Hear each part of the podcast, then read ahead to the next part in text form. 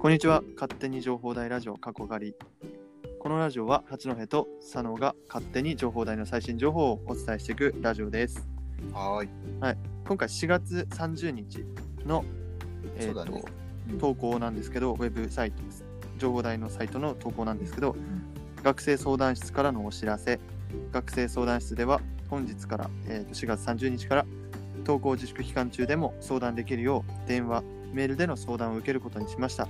まあ、詳しくは2020年度前期学生相談室ポスターをご覧くださいと。はいものかれてますね。ちょっと説明の方は佐野くんお願いします。ということで、その、まあ、学生ポスターをご覧くださいっていうのもあったと思うんですけども、そのポスターの内容のお話をちょっとします。はいえーまあ、学生相談室を利用しませんかということで出ています。えーはい臨床、臨床心理士や教員があなたをサポートします。相談内容について秘密は守り守りますと。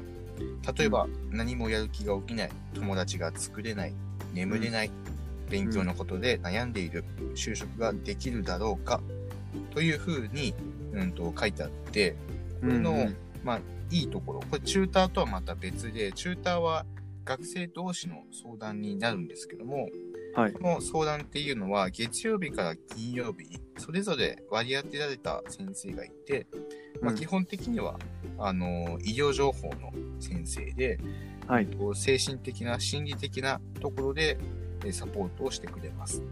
えっ、おと、それって、えっ、と、その、まあ、心理学的な相談にも加えて、えっ、と、うん事務室の相談もできます。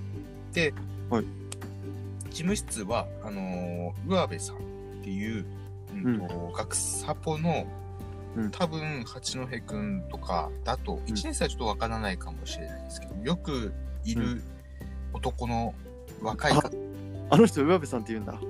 あの、そう、めあのめっちゃ仲いいわ。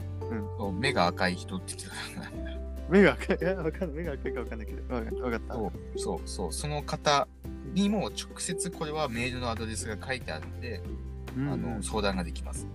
直接なので、学サポとか今行きませんけど、あの、そういうのに相談してもらうこと、相談することができます。で、えっと、先ほど言った、その相談員、医療情報の先生たち、まあ、心理学的な、あの、相談に関しては、えっと、電話番号で電話をしてお話しするあ、そうなんだ。ということみたいです。はい。うーん、すごいいいですね。なんか本当にね、専門家のそうです。ですね、心理カウンセラーまでではないですけどね、そういう知識を持ってる人に相談できるってことですね。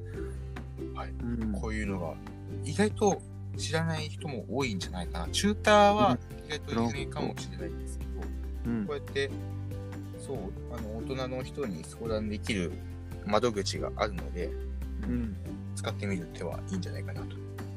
そうだね。で、これもなんか、今電話で相談とか言ったけど、もっと簡単に、うんね、メール、電話よりもっと簡単にね、LINE、Twitter とかの DM とかでできるようになったらもっといいのね。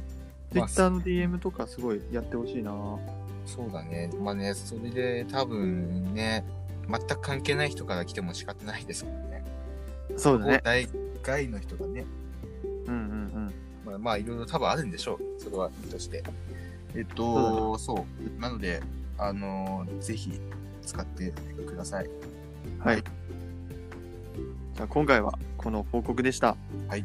で僕も使ってみることが来るかもしれないと若干思いました。はい。そしたら、じゃあね。だねあ、急に。